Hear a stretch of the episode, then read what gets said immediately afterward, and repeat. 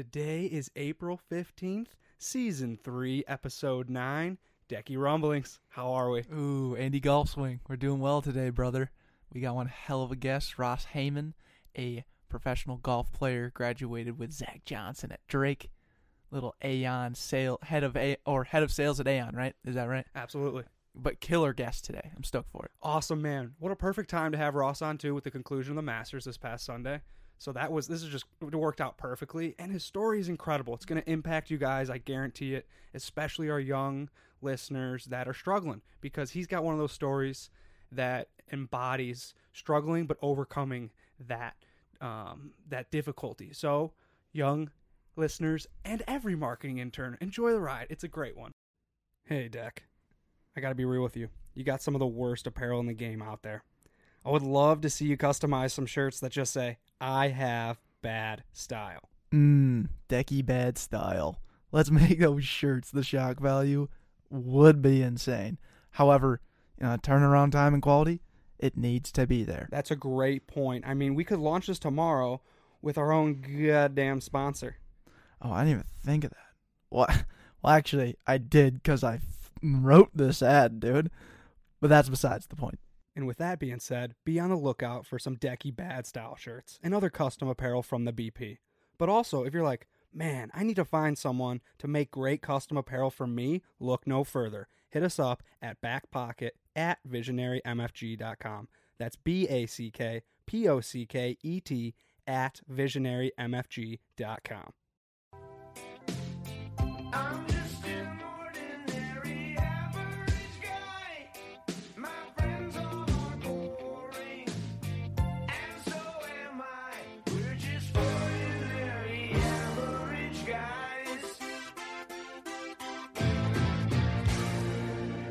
Today on the Back Pocket Podcast, let's welcome Ross Hamann. How you doing today? Doing awesome. What a treat. Oh, What a treat. Oh, well, you know, uh, we were just talking about the dentist. Dentist is not fun, but uh, this podcast, this room, this studio that we built for the last years is uh, something we're pretty proud of. And we're happy to have you now, um, meeting you for the third time and, you know, going to a couple uh, restaurants here and there, learning your story. So without further ado, we'd like to get your story, get to know you a little bit more for our listeners. Yeah, it's awesome. I mean, obviously, anytime I get a chance to come and spend time with with great people uh, like the two of you, um, whether it's over dinner or drinks or what we've done in the past, um, you know, it's it's inspiring for me um, to know that we've got people uh, like the two of you that are actually challenging the status quo, that are being different, breaking the mold, if you will, not afraid of anything. Um, but you're but you're willing to bring people's stories together um, and and continue to no matter what our backgrounds are from a speaker standpoint, um, you know, create meaning to that. I'll be Yeah. honest, the uh the title of, you know, head of sales at Aon at Assurance is like not the sexiest thing to be thrown out on Instagram. Agree. But like we don't to be honest, we don't give a shit. Yeah. Like cuz we know who you are and we know what kind of value you can bring and we know your story. And like Yeah. that speaks volumes outside of just like your title. And I think that's what hopefully this is all going to circle back on. Yeah, no, I mean to be honest, it's funny. I don't even know what my title means, right? I joke, I joke about it all the time. Um, but at the end of the day, right, I think it's it's my responsibility, it's my passion um, to absolutely wake up every day and make a difference in people's lives, right? And and we can talk about insurance, we can talk about industry. It doesn't really matter, right? It's about what can we do to make a difference every day. Um, you know, it's funny. One of my previous employers, it was, um, you know, had th- their passion and their motto was, um, you know, make a difference. That was it, right? It didn't matter that insurance was the backbone of that, right? It's about waking up and, and doing something different um, and making an impact in people's lives. And so I've taken that in, in every day that I I go about. And, and trust me, I make a lot of mistakes just like everybody else does. But at the same time, if I wake up and break down barriers for people to be successful, uh, I'm successful in that. And, and my team hears me say that all the time. Uh, people around me hear me say that all the time. And uh, yeah, my story's unique. There's no doubt about it. But my story's unique because people have come in and out of my life um, that have helped me get to where I'm at. And and that's what I'm passionate about, right? Is hey, you know, for the first time in my life, I'm in a role that I can give back um, and truly give back, right? Take the time out of my day and, and turn the clock off and turn, you know, the meeting time off and, and you know, and really focus in and, and help people, right? Not in an insurance way, right? Not in a, you know, corporate way. But hey, I want to help you achieve your goals, right? What does that mean to you, right? And you tell me what that is, and we'll do it. Let's go, right? So, anyways, I just I'm I'm super passionate about that, and you know, whether it's through insurance and and uh, I get a lot of funny looks. Uh, you know, some people look at me like I got ten eyeballs. I don't really care, right? Because I wake up every day knowing that I can help somebody, um, and and we're gonna push through to make sure that that happens. So. That's fantastic. And I love how we're starting this podcast because that is what we're driving to do every single day through the conversations that we're having. And you didn't wake up knowing that that was going to be your mission, that was going to be your why to find the ability to help someone else find their passion. I like to I would like to tap into before you started working at Aon and mm-hmm. your passion and maybe uh, we've talked off air about golf or something else mm-hmm. along those lines of you attacking that full force and I mean just kind of like the snowball effect that you've kind of in, informed us on of you just continuing to grind, continuing to find that next step and working towards it. But let's go back to the earliest stages because our main target audience is those people trying to find their passion right now. Yeah, no, I, I think, you know, for me, right, when you start with the foundation of God's got a plan, right? Um, you know, trust me, again, I, I said it before, I make a lot of mistakes, but God's got a plan here, right? And so, you know, when I was three years old, I picked up a golf club for the first time. Uh, my father was inspirational in, in getting me into golf. Um, and, and really that's been kind of one of the key foundations of my life around, you know, on the golf course, there's respect, right? There's an honesty, there's a trust. Um, all of the core kind of, I'm going to call it moral values, if you will, of living your day happens at the golf course. And so starting at three years old, my father, um, you know, he said, Hey, treat everybody like they're the CEO.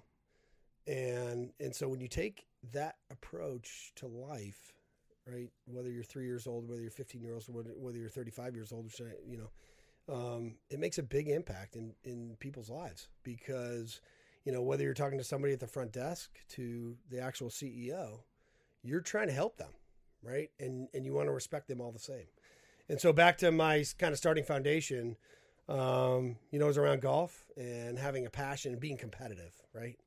Living every day to beat somebody, to be the best in my, you know, at the time, uh, which was golf, right? Which allowed me to go into, um, you know, the athletic world, if you will. And, you know, I was fortunate. I, I was given uh, talents in, in many sports, being, you know, most, most importantly, probably being football and golf. And uh, so to kind of go through that whole thing and, and, um, you know, have opportunities pop up left and right through football, through golf, and then starting to realize the impact that I had through the people that I was connecting with, whether it was my teammates, whether it was my coaches, um, the trainers, you name it. I continue to connect with people amongst all levels and go to college, do those things, fail miserably. Actually, I'm a dropout. Really? I didn't know that. Little, little side note, right? Drop out in my you went to uh, Drake University in Des Drake. Moines. Right on. Yeah, so to drop out and to go through, um, I'll call it th- th- those twelve months of going from a full ride golf scholarship in Division One athletics to um, working in a retail store, uh, schlepping clothes, and and uh, going to night class. Right, kind of a drastic thing. What year was that when you decided to? I was 18 years old, Oh wow. freshman in college. Okay. and um, you know, it was one of those. You know, I, I- I grew up in a very uh, fortunate household of I never wanted for anything. We weren't uber rich, but you know, we never wanted for anything. And so my dad was like, you know, hey, dude, you you you've blown it. It's all it's all you now. Good luck.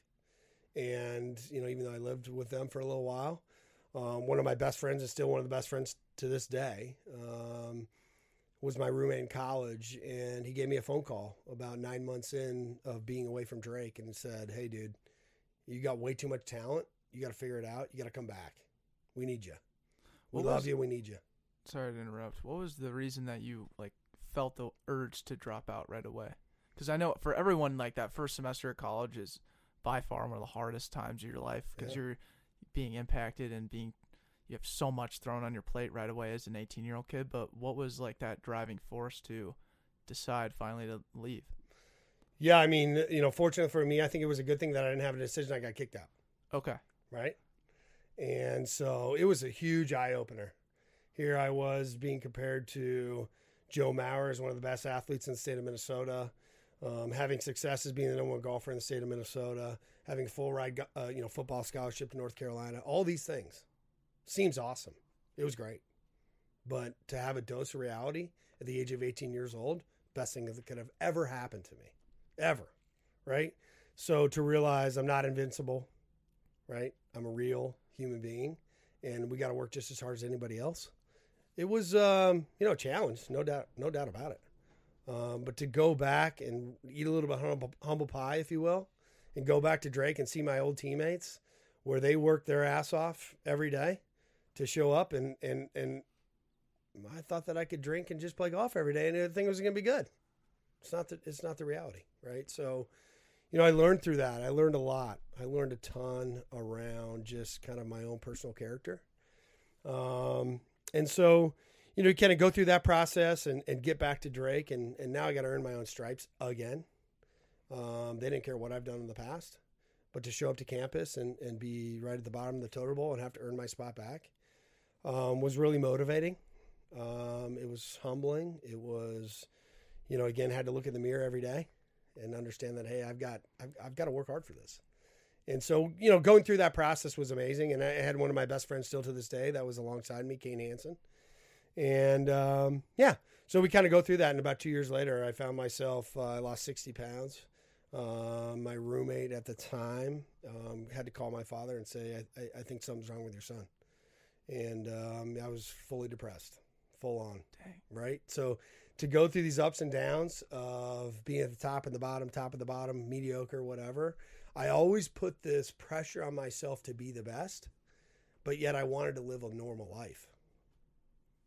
It's really hard to do. It's really hard to do. And, um, you know, I'm someone that I love relationships. I love it. And for some reason, no one is noticing me.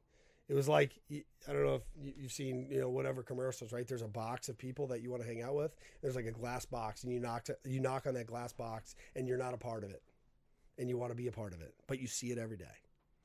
I just didn't fit in. I didn't fit in. And so to take what I just shared with you when I was 18 years old and drop out and then come back to college, and then when I'm 21 years old, literally sitting there looking at myself like, what am I doing? What am I doing? And so now we're at a crossroads in my life of not bad things, right? These are all part of my story. Back to God's plan. There was a part of all of this where, you know what, you got to get back up. You got to do it again. You got to go connect with the people that trust in you. And you've got to start not focus on yourself anymore and start focusing on things that really matter. And so, again, it was very humbling to go back to Drake. Here I was yet again. I didn't fail out that semester, thank God, but I was close and uh, to be able to look at my teammates' eyes and say, "Hey, I let you guys down," and and and then for uh, Coach Scott Bolander, I'll never forget him. Um, he looks me in the eyes and said, "Hey, you're the leader of this team. It's on you. Own it." And I did. And so the last uh, 24 months of college, I was there for five years. It was probably the most meaningful 24 months of my life at that point in time. What was like the one thing that, if you can point to one thing that really got you out of that depression and that deep dark valley? Because um, one of our podcast guests talks about the the valleys and the mountains. Like in order to be successful, you have to go through the valleys to get to the mountains, and you have to go through those tough times to see it, to experience the good times or even appreciate the good times. So, Mhm. what was like that one thing, or maybe a couple things that got you through that valley? Yeah, I mean, number one, um, obviously my faith, but but number two would be my family. Awesome. I mean, my mom um, might get emotional here, but my mom, she's been through it all. She's been through it all, and she's a rock. She's f- unbelievable. Shout out to moms, by the way. I, I mean, absolutely. You got to love them. Um, and there's a side note there that I didn't talk to my mom for probably 18 months of my life. Right. So, another life story, right, that I went through and, and learned from. But my mom, still to this day, I was talking to her before I came over to her tonight, and just the passion and energy that she has in, has in me, second to none for what I've put her through and what probably my family's put her through. She's amazing. She's she's absolutely the rock. Um, and then obviously, you know, my sisters. I got two older sisters. I got a younger brother, a half brother, um, and th- and then my father. I mean, my father and I are best of friends, and uh, we've been through a lot of shit. My dad's done a lot of things that he probably regrets, but at the same time, it's our it's our story, right? when you talk about putting together a podcast and talking about the back pocket, right? What you're doing is creating a story and allowing people to share that story. And so, so I go back to right our story. It's all part of the plan, right? And it's awesome. It's awesome to look back and say, you know what, I've gone through this and this and this and this, which has led me to be where I'm at at 35 years old. And at 35 years old, I still have a lot of glaring flaws. You're young, dude. Yeah, I know You're young. which guy. is awesome. But I've gone through a lot of stuff, and it's not a woe is me. It's just this is what's cool is I can share these types of stories with people that I've gone through at a very young age. Um, so, anyways, obviously you can tell I'm very passionate about that time in my life. Mhm. Leave Drake, graduating with honors. Yep.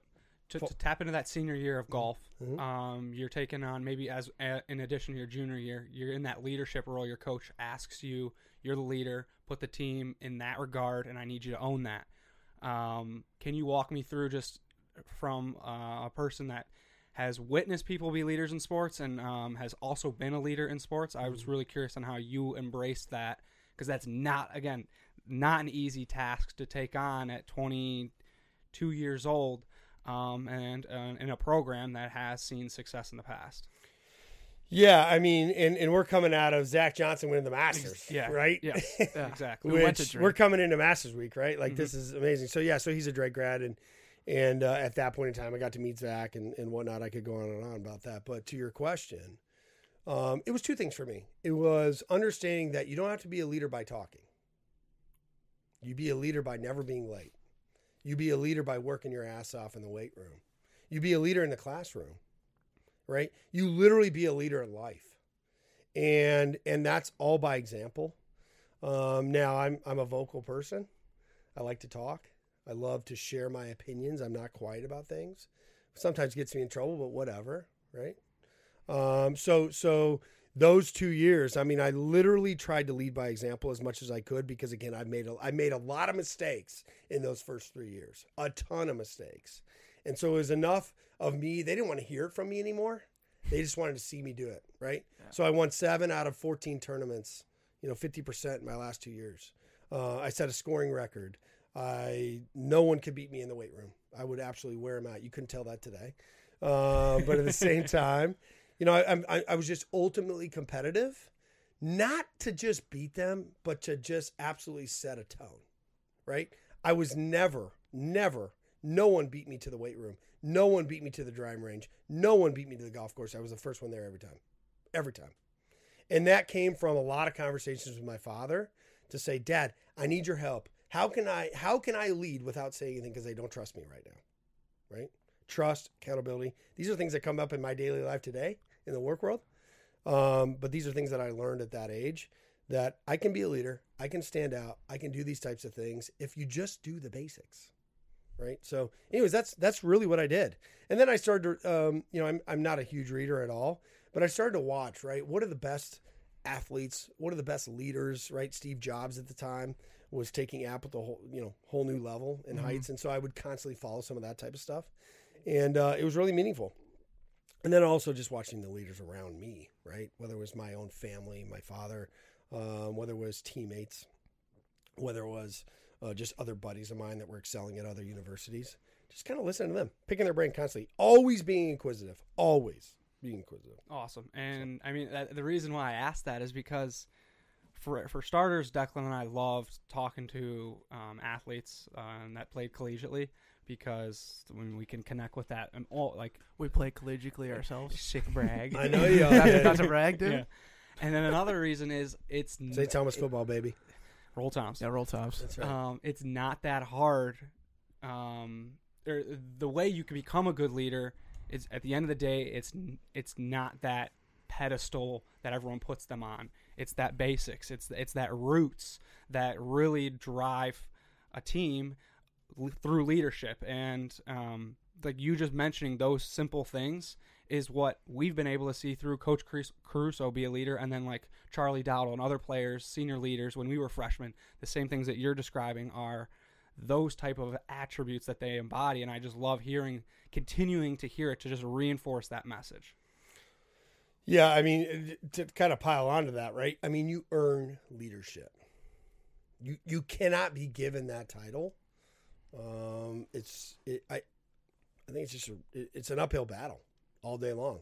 You've got to earn those stripes every day, and you earn those stripes by doing, not talking about it Absolutely. all day long. I also like to say, you know, that leading by example kind of inhibits, I don't know if that's the right word, but exudes relatability because all of your teammates have to show up to the golf course and also show up to the weight room and do all the things that you need to do, all those basic requirements to be on the team. Mhm.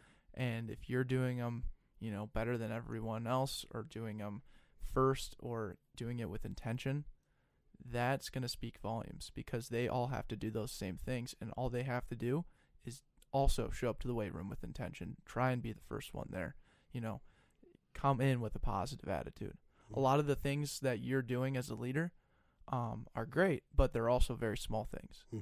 they're small and they add up over time and then that's what again builds that trust builds that accountability Mhm. uh, just had the realization. Where you're from is such a massive part of your story. It's where your journey begins, your origin, your root. This is why Skyline Specs brings that out of us because they help you tell part of that story, and you look sweet while doing it. Skyline Specs comes in five different styles. Each pair features one of seven skylines etched into their wooden temples. But dude, that's not enough. They're fully customizable too for your brand or whatever you want. So go check them out at skylinespecs.com. That's S K Y L I N E S P E C S dot com. Start at your roots and tell your story with Skyline Specs. It's kind of dope. But yeah, I think uh, going from there. So you you finished graduation. Mhm. Um, where did you go after that?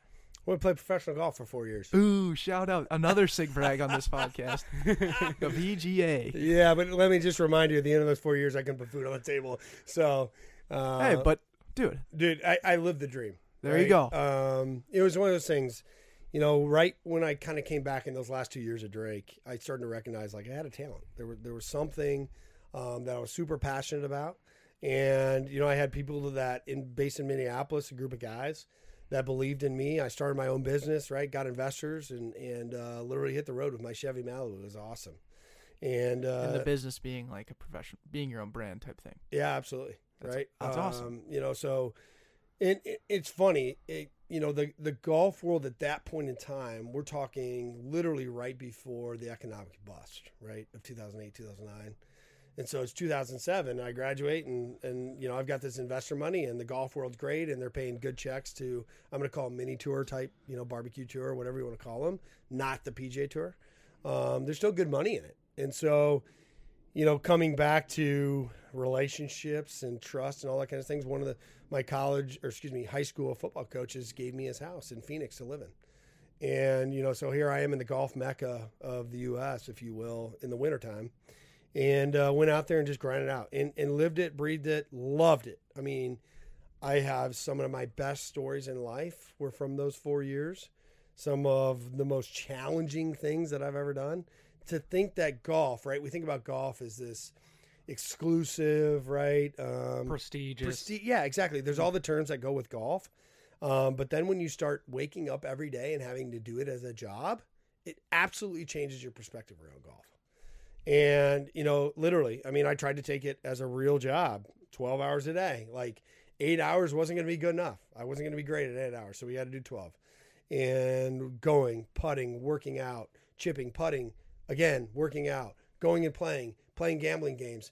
Uh, Like you name it, sounds awesome. And it was awesome but it's really hard, right? Because then you go six weeks in a row, you make no cuts, you've paid twelve hundred dollars a week, and you have zero dollars to your name. That is very discouraging. But yet I know that I'm in the top one percent of all golfers in the world, right? At that level, hmm right? So, anyways, I had the fortune of traveling with Webb Simpson for a short period of time. Guys won the U.S. Open. I mean, some some of the best athletes, and I'm sitting here looking at a Gary Woodland or a Webb Simpson or people that I played it competitively against, and I'm like, you know what? I beat you but I'm not beating you over the long haul. Like, what's the difference? And it comes back to that mental fortitude, if you will. And over that four year period of time, I realized that I didn't, I didn't have that. And that's okay. It's okay. I struggled with it at the time, but I look back and I'm like, you know what? I had something so unique and so many talents. It's like before I ruin the love of the game, before I never pick up a golf club, and before you know the commercials you see people throwing golf clubs in the lake, before I do that, I want to get out so that I can take golf and elevate my next step, whatever that is, with golf because people love golf, right? I mean, it's all people talk about it all the time. And I was fortunate; I'm part of the Tiger Woods era, right? So Tiger Woods absolutely changed the economy, not just golf, but the economy around sports. And and so, anyways, I was like, you know what, I, I can leverage some of this stuff. And so, yeah, four years of traveling over the place. I got stories like, like you cannot believe. Um, you know, What's your favorite story? If you have one, oh, it's a boy. podcast. Favorite story. It's not a great story, but it ties to Minneapolis, which is a really interesting one. So, right. So we're in Yankton, South Dakota, glamorous place of the United States, Mm. by the way. Say that again. I want to yeah, look this place up. Yankton, South Dakota. Sounds like a place you dream of. Yeah, I mean you don't, but I mean it's awesome. And so, anyways, they had an awesome. I'm gonna call it, you know, that mini tour place. But it was a good paycheck, right? Thirty grand for the weekend. You know, you can make some good, li- you know, good little cheese, if you will, for the weekend. That's what And uh, so we went on a Monday to qualify, right? I mean, these guys are playing for millions on the PGA Tour, and we're trying to qualify for 30 grand. Just let me pers- put it in perspective. yeah. But my buddy and I, Josh Pershins, um, we show up to the Monday qualifier. W- you know, we both have pretty good backgrounds, and we miss the cut to get into the, the barbecue tour event. By the way, Dang. So it's a Monday, right? It's we shoot seventy one, qualifier seventy. We're like, okay, so we're sitting in the Yankton Golf Club parking lot, and we now have Saturday and Sunday to figure out what the heck are we going to do with our lives. We're not going to be sitting in Yankton, South Dakota. I can't make any money here. So we hop in the car. He starts calling some buddies of his. He goes, Hey, there's a tournament Garden City, Kansas. Another place you should look up, by the way. Hmm. And it's, we're thinking that this place is close. The entry fee's cheap, it's $300, whatever. We pull it up at the time, Google Maps, and it's 12 hours away. And the tournament starts, the, it, so we're talking like 48 hours from now. Okay. We hop in the car, we drive the 12 hours. About six hours in, we realize that there's 36 holes. Now we only have one day to practice. So we're going to this place that we've never been to in our lives. And there's 36 holes at this place. So we're not going to get them all in. So we're not going to even see the other course. And then, oh, by the way, we're pulling into Garden City, Kansas. Sirens are going off. There's tornadoes in Garden City, Kansas. And my sister texts me that the bridge collapses in Minneapolis on 35. Oh my goodness. Okay. So I'm going through this whole thing. My other sister drives across the bridge every day for work at about six o'clock at night. The bridge collapses. I don't know the exact time, but call it give or take an hour or so. Can't get hold of my sister. Stuck in tornadoes in Garden City, Kansas, lit, staying in a red roof inn with eight guys that missed the cut. And we're like, really? If you ever want to see eight guys sit and cry and hug each other out, eight guys from Minnesota when the bridge collapses and they're sitting in Garden City, Kansas trying to make money on a golf tournament. Oh my goodness. Whoa. so that's a real that is absolutely 100% true story and uh, yeah it took us about four hours so we could get a hold of our family my sister ended up not going across the bridge that night she went to a book club instead of going to to, to medical center as a nurse Shout And, out books. yeah i mean read right Read. Read more. yeah read That's more the commercial for reading. yeah exactly but yeah crazy story Oh my goodness. yeah so we How'd you play? Yeah, I gotta ask. yeah so we missed the cut Ah. to make it even better right yeah. But it's one of those stories that I tell a lot of, I, I, I share all the time because honestly, Josh and I, um, we built a bond during those two days that were second to none. We ended up hopping the car and going up to Minot, North Dakota from, yeah, I mean, it's a beautiful thing. And then in the ride from um, Garden City, Kansas to, to Minot, we actually hit a hawk and shattered our windshield in the middle of freaking nowhere. I mean, I could go on and on and on. But yeah, this is the life of a tour pro.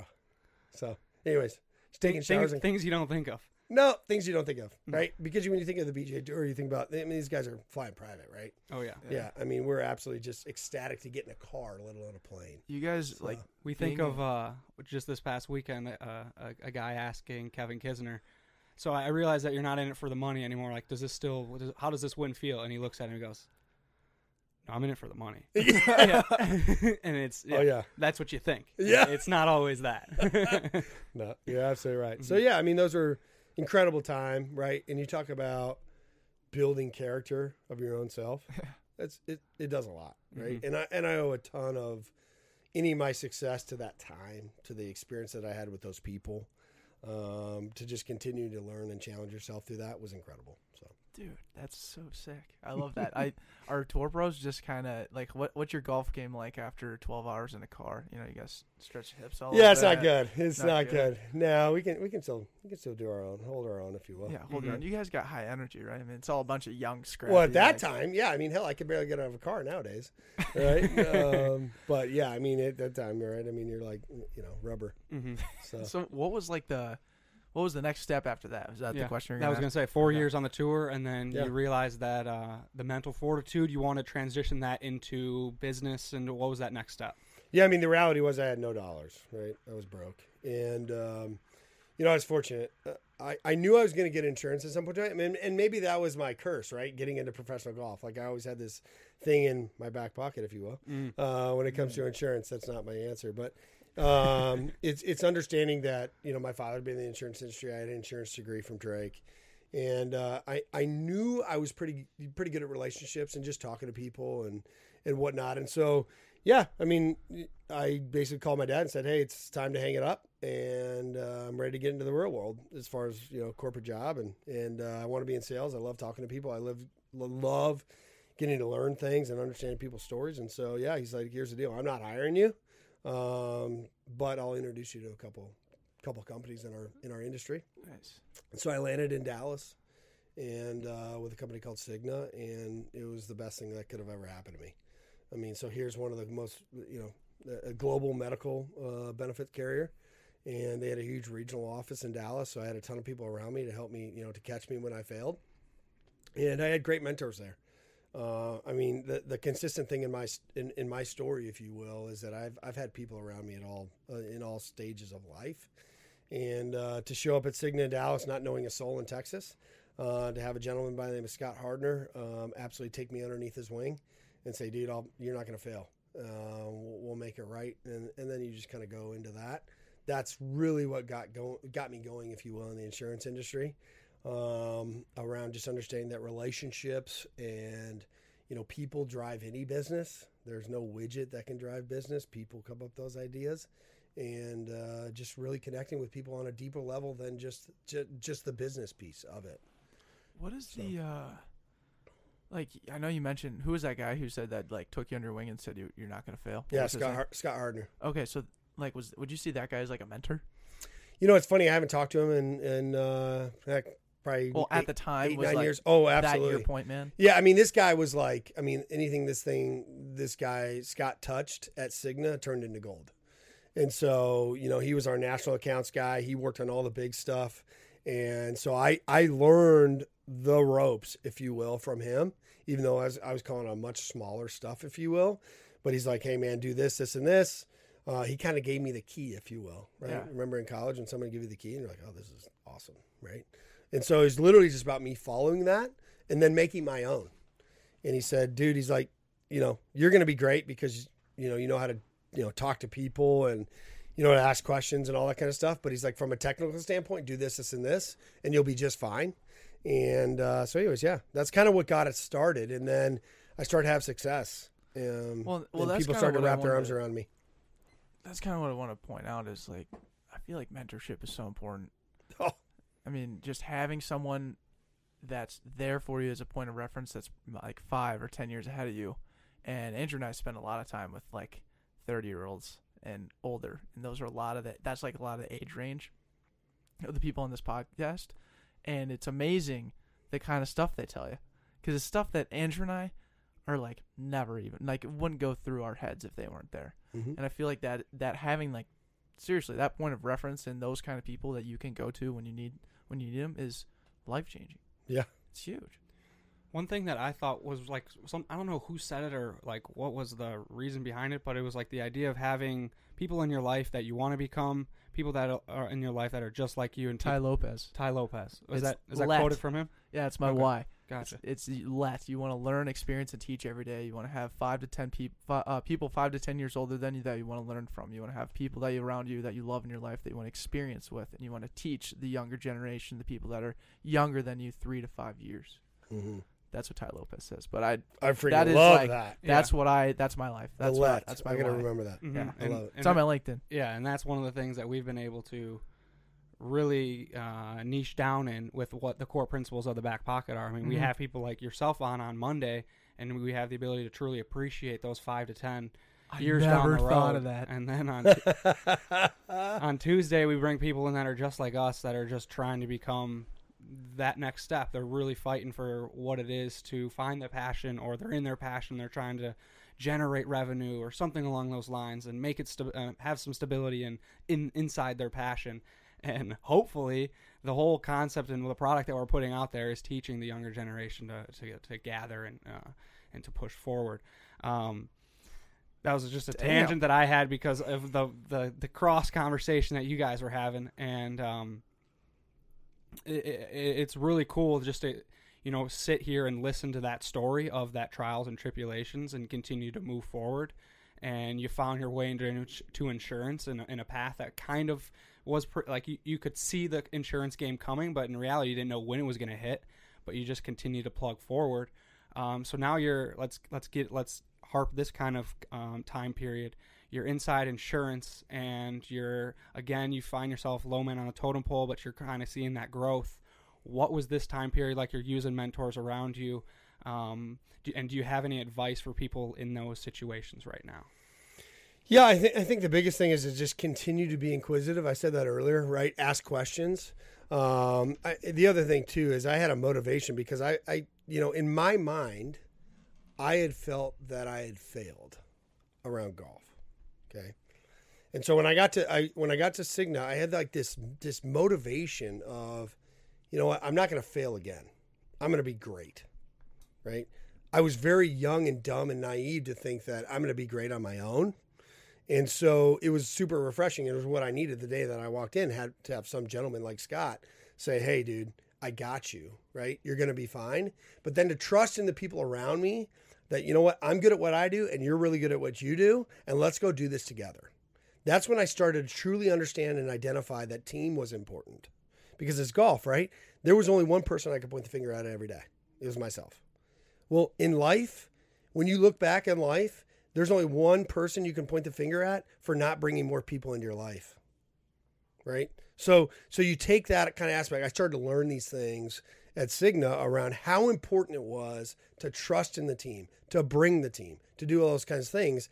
You know, so when I win rookie of the year at Cigna and I'm whatever, sitting next to the CEO, David Cordani, and they're sitting here shining the spotty light at me. I wanted to shine the spotty light on the team of people that helped me get to where I'm at. And, and that was the first time it literally hit home to me because, like, no, this is not about me. This is literally about all the other people. And so, so again, I was starting to challenge. There was two things working there, right? I, I'm trying to be the best that I can be, but at the same time recognizing that I can't be the best person that I can be without the team of people behind me. And so I know it sounds super cliche, but literally, like there is no I in team. Like, and that's a real thing. But back to the basics, we have to embrace the team sooner than later. And the longer that you push off, you know, you talk about giving to younger people, giving to people my age, giving to people that are older me, the sooner that they can understand that there is no I in team, the faster that everyone's going to be successful. Period. We like to talk about how collaboration is the new competition. It is. Like if you want to, cl- I mean, it's not like climb the corporate ladder, but if you want to, you know, accelerate yourself and, you know, what you're spending eight to ten hours a day doing, Mhm. and you love it, start looking at what, start finding ways, start looking at ways to collaborate, start looking at ways to, you know, join that team, buy into that culture. I'm fed up with networking events, and by no means is that a controversial thing to say at all, but you know, I'm I'm going out on a limb here, and I'm trying to say that all I want to do is enjoy some beer and have some conversation. Is that too much to ask? Well, Deck, you could have said that a little bit better. But what he's trying to say is some of the best conversations and more importantly, collaborations, that's what Link n Drink is all about. Have those conversations with local hustlers, entrepreneurs, creatives, and people right here in the Twin Cities sandbox. Yes, and this will be the fourth of its kind. It's still in its nascency. Nascency, but boy, is it growing. We're stoked to have you. Remember this time and place. We'll give you some time. Grab some pen and paper. Write this down in your notes right now. Remember this. May 8th at Finnegan's Brew Co. That's May 8th at Finnegan's Brew Co. Um, what would you say to like, or how do you handle the people? I oh, let me go this way. So you're in insurance, mm-hmm. and I'm not in insurance, but I kind of have an idea through talking with you prior that there is like an age gap between you know the higher ups in the big wigs in insurance with the baby boomers and everything, and then there's the young scrappy guys like us, 22, 25 to 25, entering in the insurance industry. So there's like a serious gap between age do you see an issue at times um, or have have trouble building that team with such a difference in age Oh yeah, I mean, it, it's it's our number one challenge for sure because I think what happens is senior leadership they don't trust in the younger generation. Unfortunately, I hear it all too often. they right? just don't listen to this podcast enough and that's a shame I agree. I agree. We need. We. I agree. Start at, uh, every morning with uh, With a little back 10, po- 10 minutes of back pocket. We'll Yeah. actually just send you the best stuff, and and you can just Exactly. fire that off. Yeah. i'll just show you my linkedin and that's usually good content and and that's Usually. not a and you'll for rock it link- at that point in And time. it's not because it's my LinkedIn, but I think it would provide a lot of value to your team. Like if if you can incorporate or want to incorporate back pocket anyway in your team meetings, Yeah, you know, talk to us, but also you know talk to Jack Burke because you're working with him. I would love that. Yeah. Um, Imagine if Jack Burke just came out of nowhere, just throwing back pocket hot takes at meeting. hey, I'd be good with that. I have no problem. All right, just throwing ideas on the table. Jack. That's right. That's right. No, I, I, I think honestly, it's it's unfortunately they absolutely put younger people in a box, and it drives me effing crazy, because I'm going to tell you right now, the future of our business is not with the senior leaders that we have. The future of the business is with people that are. I don't. I, age is not an issue. It's about people that are willing and wanting to go get it and to make a difference. And so, you know, for me, I'm I'm I'm absolutely thinking outside the box with the people that we're bringing in the organization and challenging our senior leadership every day to say, uh, what are they going to bring? Not just from a revenue standpoint. I'm so sick of people talking about dollars and cents of what they bring to the company. People will bring dollars and cents. So let's go get the right people that think differently, that are going to challenge us every day. They're going to try to be better, and and they're going to help everybody around them be better. So, you know, it, it, I am trying things within our organization. For example, you know, I just you know recently promoted, uh, you know, the youngest producer, which is our you know equivalent to a salesperson in the entire organization, now sits in Minneapolis, St. Paul. Why do we do that? Well, one because you know this person, she can do it. She can deliver all day, every day. And for me and and for us to say, nope, they got to have 20 years of experience to be in this business, to be in a sales role, that is absolute BS. It's absolute BS. So again, we're trying to create a box that doesn't need to be there. And so to you know, answer your question around the gap that's there, we as leaders need to trust in the people and the talents that are set in front of us and absolutely promote it. Give them an opportunity to succeed. And it's on us, back to your LET, right? Like it that's what I love every day is going to train and teach and be a part of that and just care.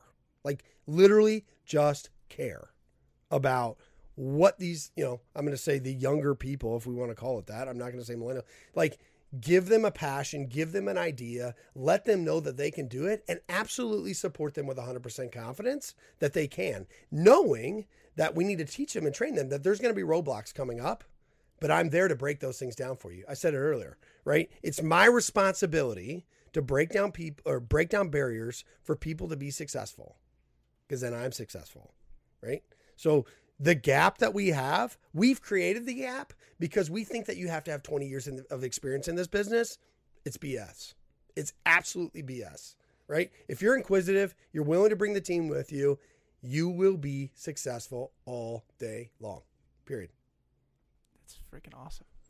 That's amazing. and then through all of this, um, your your leadership role right now with Aon, and um, trying to build and um, connect this these two um, hierarchies, I guess one could call it. What is your average quality?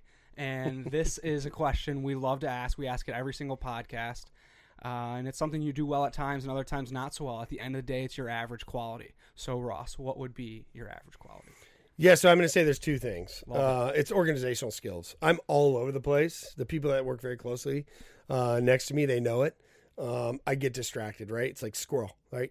I'm jumping all over the place, but it's because I'm so passionate about whatever may be going on at that moment in time, and so I get off track very quickly, very quickly because again, I don't ever want to put a time on somebody. I don't want to ever make sure that my calendar is driving the day. Um, I need to be um, you know, if I'm going to, you know, speak about, hey, it's about your, you know, you being successful and all those types of things, then I got to allow that to happen. But at the same time, in my role, I've got to be a little bit more organized than I'm in. So I'm, I'm just terrible organization. And then a side note is numbers. Like I, I'm driving, you know, a big revenue sales goal. I honestly, I should probably care about the number more than I do. Um, but you know what? If we do the right things and the right people are involved, then we're going to hit that number. But eh, I could probably be a lot better that. So your you, uh, your average quality is not caring or not stressing out about the numbers, right? Nah. Do you have people in the office that care? That's a their little, job. care a little bit about numbers? Yeah. Yeah. There's probably a couple other people. That's all you need, right? yeah. you have like at least one or two people caring, Yeah. caring about numbers. Yeah, but at the same time, I mean, I'll, I'll- I'll equate that to if, if if I don't hit those numbers, I'm out of a job, Sure. right? But I don't think about the job. I think about what's doing what's right. Call it arrogance, call it whatever you want. It's about doing what's right for the people around us to help them be successful. Have you ever Pretty had a? This might be a tough question. Have you ever had a time where doing what's right conflicted with getting the right, getting the numbers or meeting that goal? Oh, absolutely. Happened to me a couple weeks ago. Mm.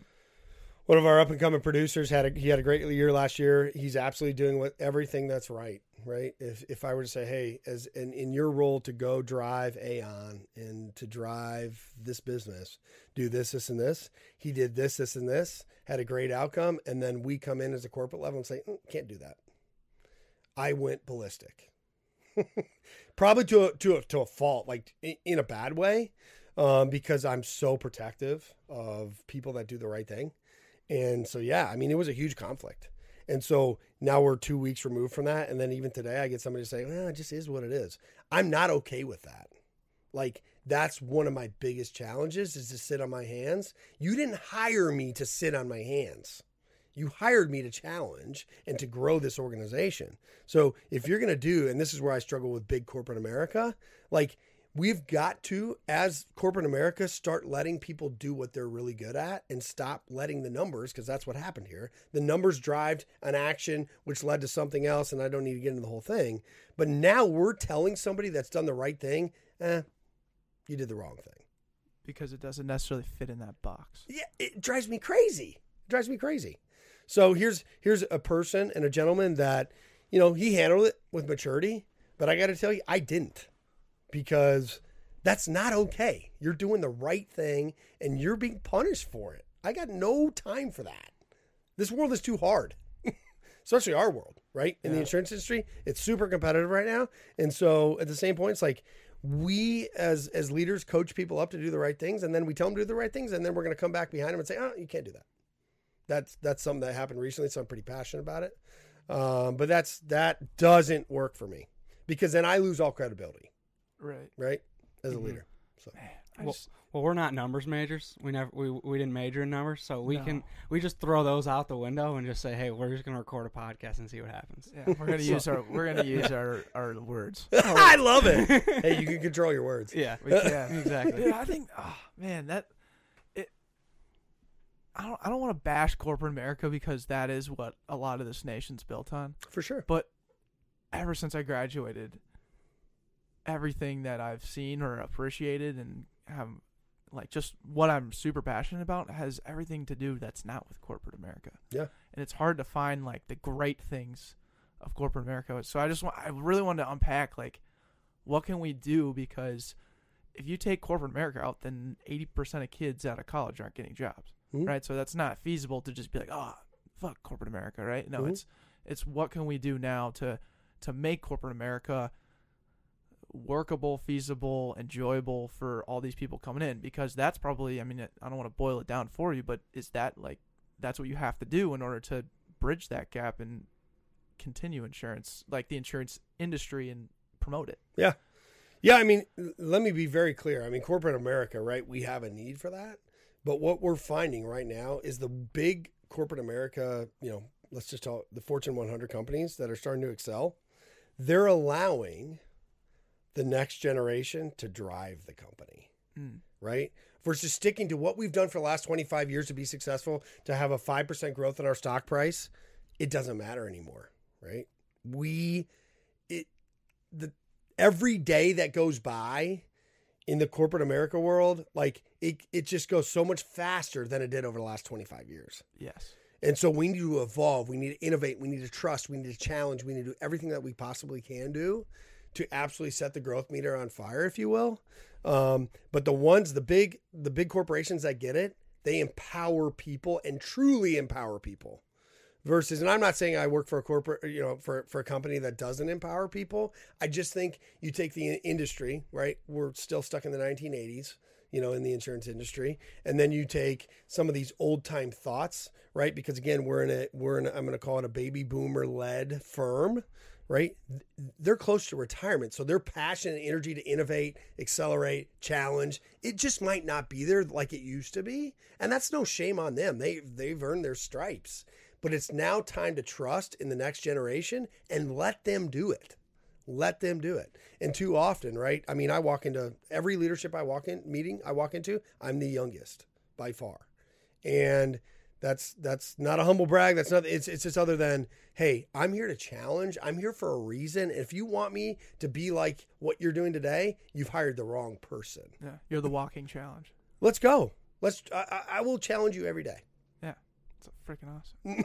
But there's a long road ahead there. Yeah. and it's it's patience and trust me sometimes i struggle with it. before i walked in here i was dealing with a conversation that tre- you know test my patience Yeah. on how long can i stick it out but i also know this because of the huge gap that you mentioned earlier in our industry the opportunity is massive it is massive and so if you just hunker down if you trust and you keep doing the right things the sky's the limit And that's why I love where you're at. Like you are the walking challenge. You're kind of the that glue piece, that bridge piece between you know the the baby boomers and then you know the young scrappy guys like us. So you really understand both sides of that story, and you're very you're a very finite. You're in a very finite position. mm-hmm. And you have a lot of a lot probably a lot more power than you realize. Mm-hmm. And that's pretty awesome, man. Stoked yeah for yeah you. for me it's not power right i mean it's it's more about perspective. Sorry. No, no, no, no. That that's a fair comment, but it's about it allows me to let more people kind of taste it, if you will, Yeah. right? Which I think is super important, super important, because it because once we all know, right? Once you taste that success, just a little bit of it, right? You're gonna be like, "Ah, I want, I want more of that. I want more of that, and it's addictive, and that's how I've got to where I'm at.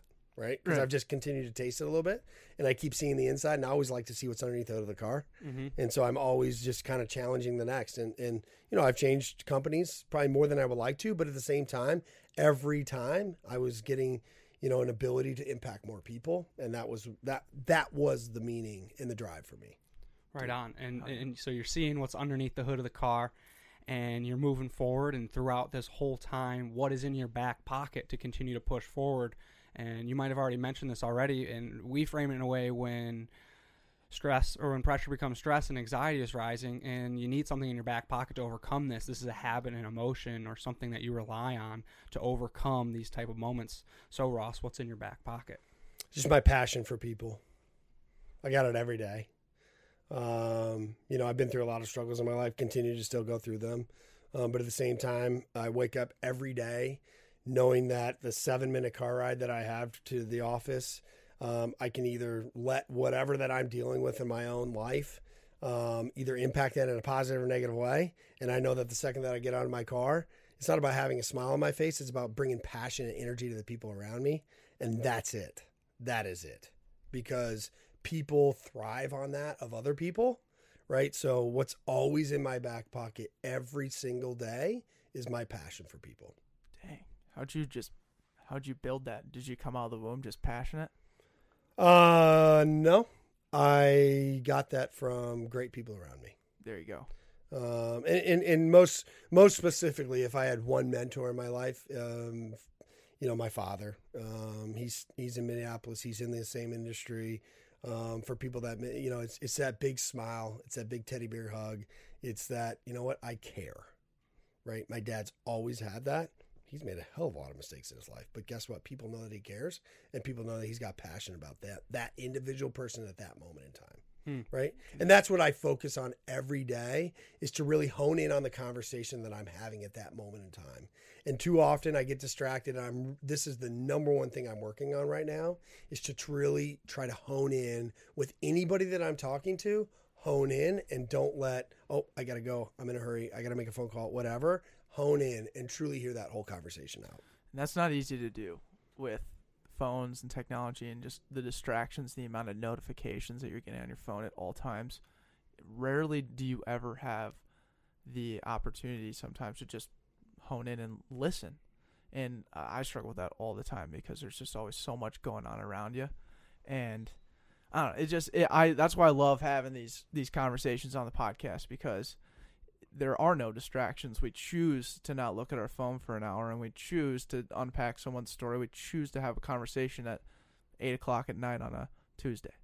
You know, like that. That is honestly one of my favorite things that we get to do every day. And I was thinking about this at um, right before I was going into work out, and I was like, man, I I don't know what I want to do with my life. Just straight up, do not know. But what I know, like what I want to do or how I envision success is just doing something that I love that can provide not only for myself, but the people around me that I love. What is that going to be? Is that going to be talking into a mic? Maybe. Is that going to be, you know, on a ranch, Decky Ranch ever? You know, just herding cows? Maybe. You know, but who knows, right? And I think that's just you. You've brought that out to me today, and I appreciate that. mm-hmm. Fire me up, Dak. All right, Hey, we choose to do this podcast, and we choose to finish this podcast with a game. game, Game alert. game, Game. Game. Oh, so we didn't, boy. we didn't send you this game, and I just thought of this game on the spot. Deck, Yo. Dak hasn't heard this game yet. No, we I'm have- I have. I'm ready. I've I'm ready. Oh, he's heard it. He's heard it. All right, game alert. Um, ga- game, game, game. Game. game. Game. Uh, so this game is I, I don't know the title. We could workshop the title, but it's more like we see a problem, we're gonna find that we have the solution. Right? There's a problem, we have the solution. So I don't even know if it's a problem, but we're gonna just throw some Back, ideas at back you. pocket Okay. problem Yeah, solvers. Okay, so you solve yeah. Uh, the consultants, the uh, Y'all are Back hilarious. problem yeah, consultants. ideas guys. We're ideas guys. Yeah. So we know that uh, you're not a big. You're, you don't like socks.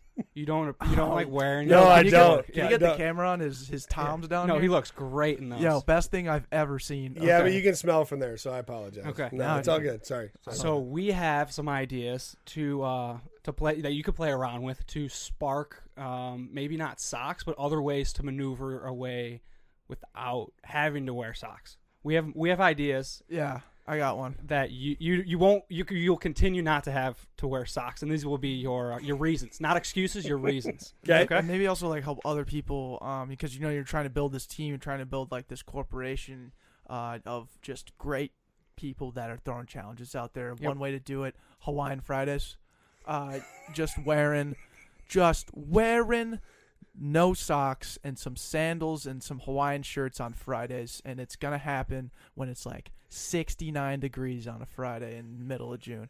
What do you think about that? And you, you, you can institute that, right? No, I, I absolutely, I love it. Okay. And then when your clients walk in, you're like, "Why is everyone wearing Hawaiian shirt?" And it's like because It's it's, a Hawaiian, Hawaiian Friday. Fridays. There you go. I, you guys are onto something. Seriously. yeah. All right. My I next- absolutely hate socks. Yeah, so. you, you hate socks. my next uh, my next reason for you not to have to wear socks is you just you show up to work barefoot Mhm. and you say I'm on the golf course. I'm Mhm. feeling out the greens, Mhm. and that's the way I get worked on. Well, yeah. No, I, I like that. I mean, you're a better putter when you feel out the greens. Exactly, you can feel the undulation. For You're- sure. it's it's it's Masters week, or this Mhm. podcast will be released on the Monday after the pot after the Masters. So we just got to witness the uh, the most undulation on a course that you can imagine, and y- you got to feel that out with your feet. I, I There you agree. go. You feel better. You're on the course. You're at work. You're on the course. I agree. Yeah. So, so I, if I can add, I mean, one of the biggest reasons why I don't wear socks, and I started not wearing socks in college. I mean, we can all be in that place where we had to do laundry and all that kind of stuff.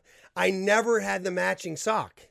Mm. Right. And I'm just enough of a clothes freak that I can't wear two different socks. So I just say hell with it. Bag right. it. My my ankles look the same. Yeah. Right. Nice, dude. Give me the That's where it hybrid. I'll started. get out of the rough. Exactly. Yeah. Exactly. So, yeah. anyways. First thing I'm spending. Uh, so tax returns are coming up here. That's a good day. Yeah, great day. What I'm going to spend my tax returns on, this might be in addition to our game that we're already having, but I'm going to spend money on some new socks. Okay. Because I'm the same way. I have no matching pairs of socks, so I'm throwing them all out.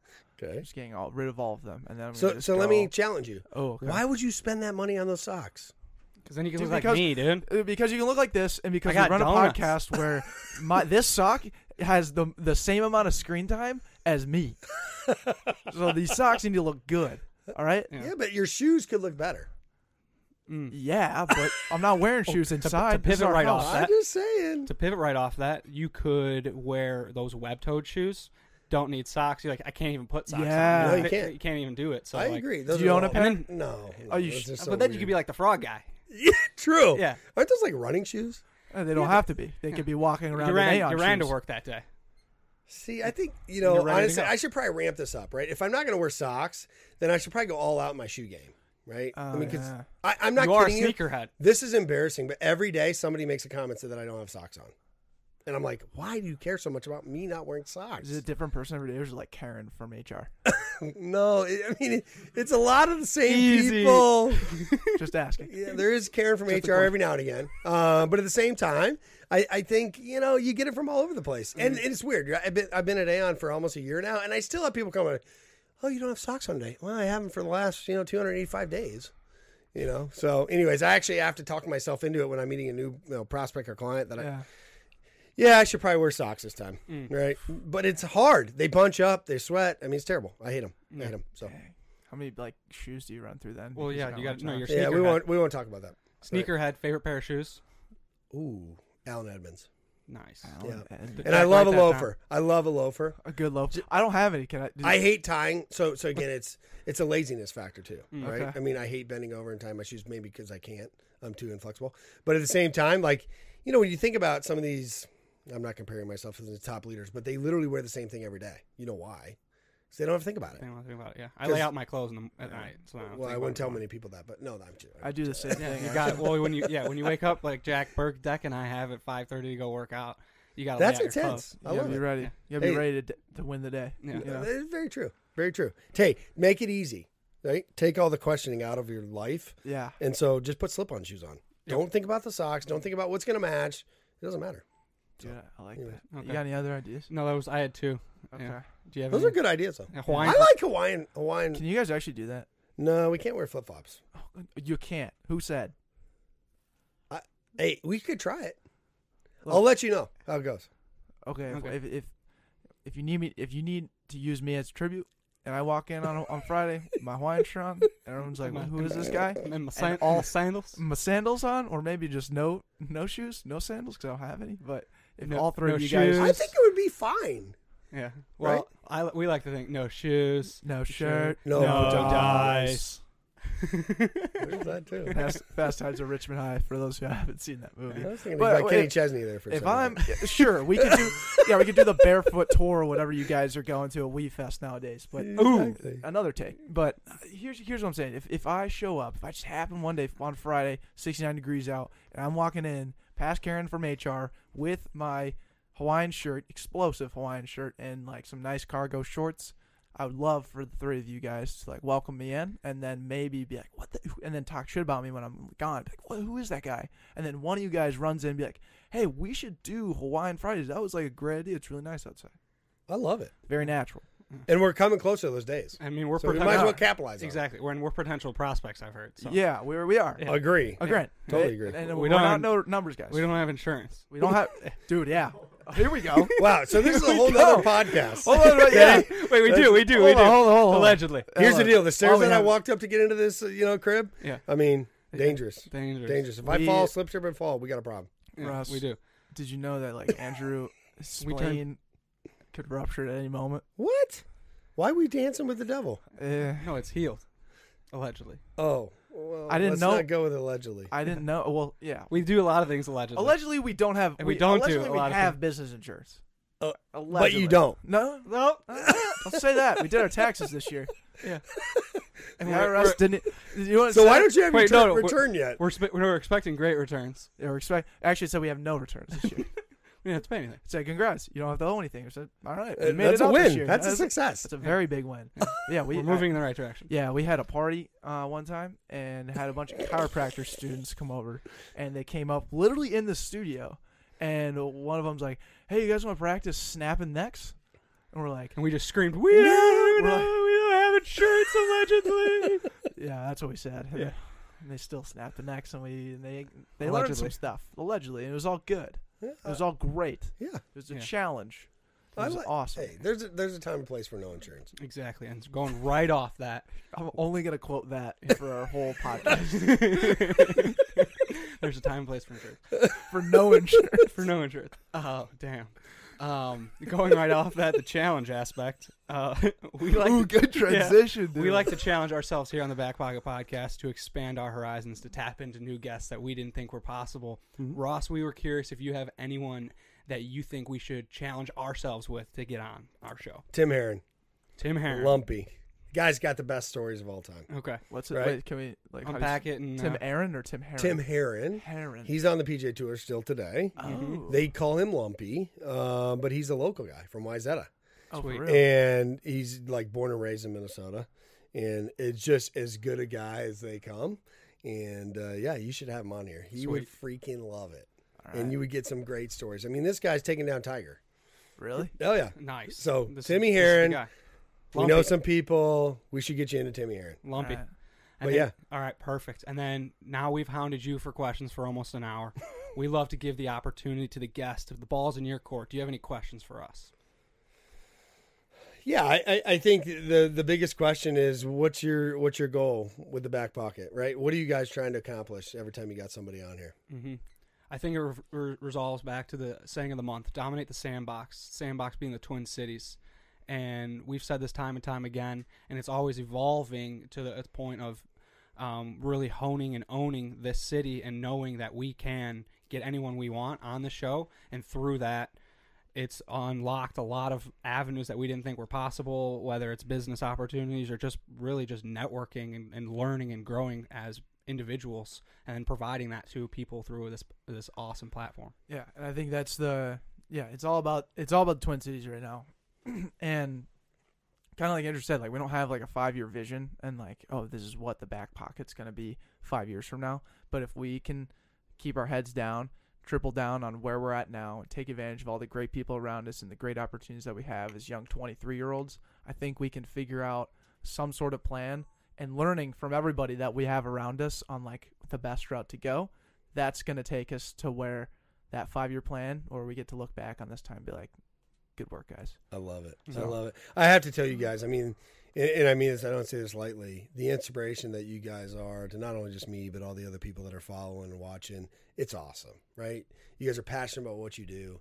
Um, you're delivering. You know, I'll call it a product, if you will, that is that's real.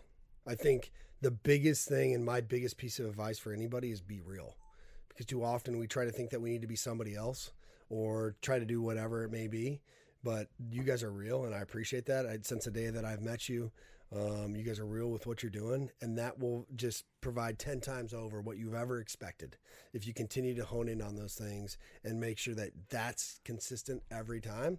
So again i applaud you guys. I freaking love it. It's an honor to be here and uh, yeah i mean I, it, it's just for me you know pinch myself. It's like why am i here? But at the same time like you guys are doing something great and continue to keep just keep it up. It's awesome. So are you though?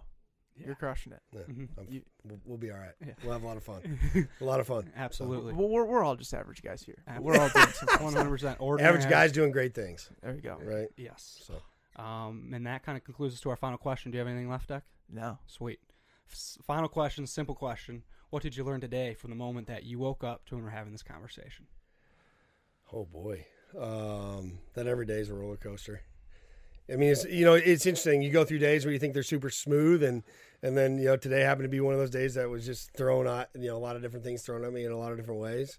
And uh, you know, again, for me, um, I'm trying to fit both sides of the house when it comes to dealing with I'm going to call it senior leadership to you know creating the future of the office. And you know, you've you've got to see two sides of the story you've got to see those things. So for me, today was a learning day, uh, personally, to understand that uh, you know I've got to continue to learn and listen, and uh, hear people out and can just just continue to hone in on what people are trying to accomplish and continue to help you know those people break those barriers down. So again, you know, here I am living these types of things, and today was a real day for that. So it's awesome to kind of sit here and kind of debrief, if you will. Um, We try and create a comfortable this. atmosphere. It's awesome. This place is amazing. So you guys have done. You, you're doing something great. So Well, Ross, the walking challenge. Thank you so much for joining us on the Back Pocket Podcast. We Hey. appreciate your time. hey, thank y'all.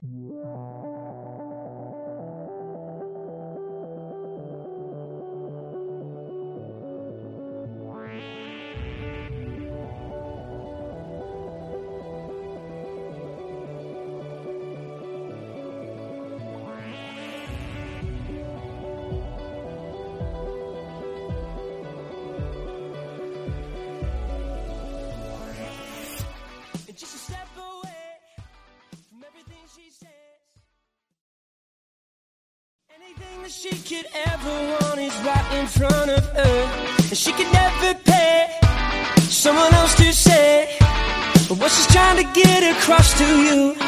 She's a star gazer. You can see the look in her eye. She's a dream chaser. She's made up her mind, made up her mind. Just watch her now.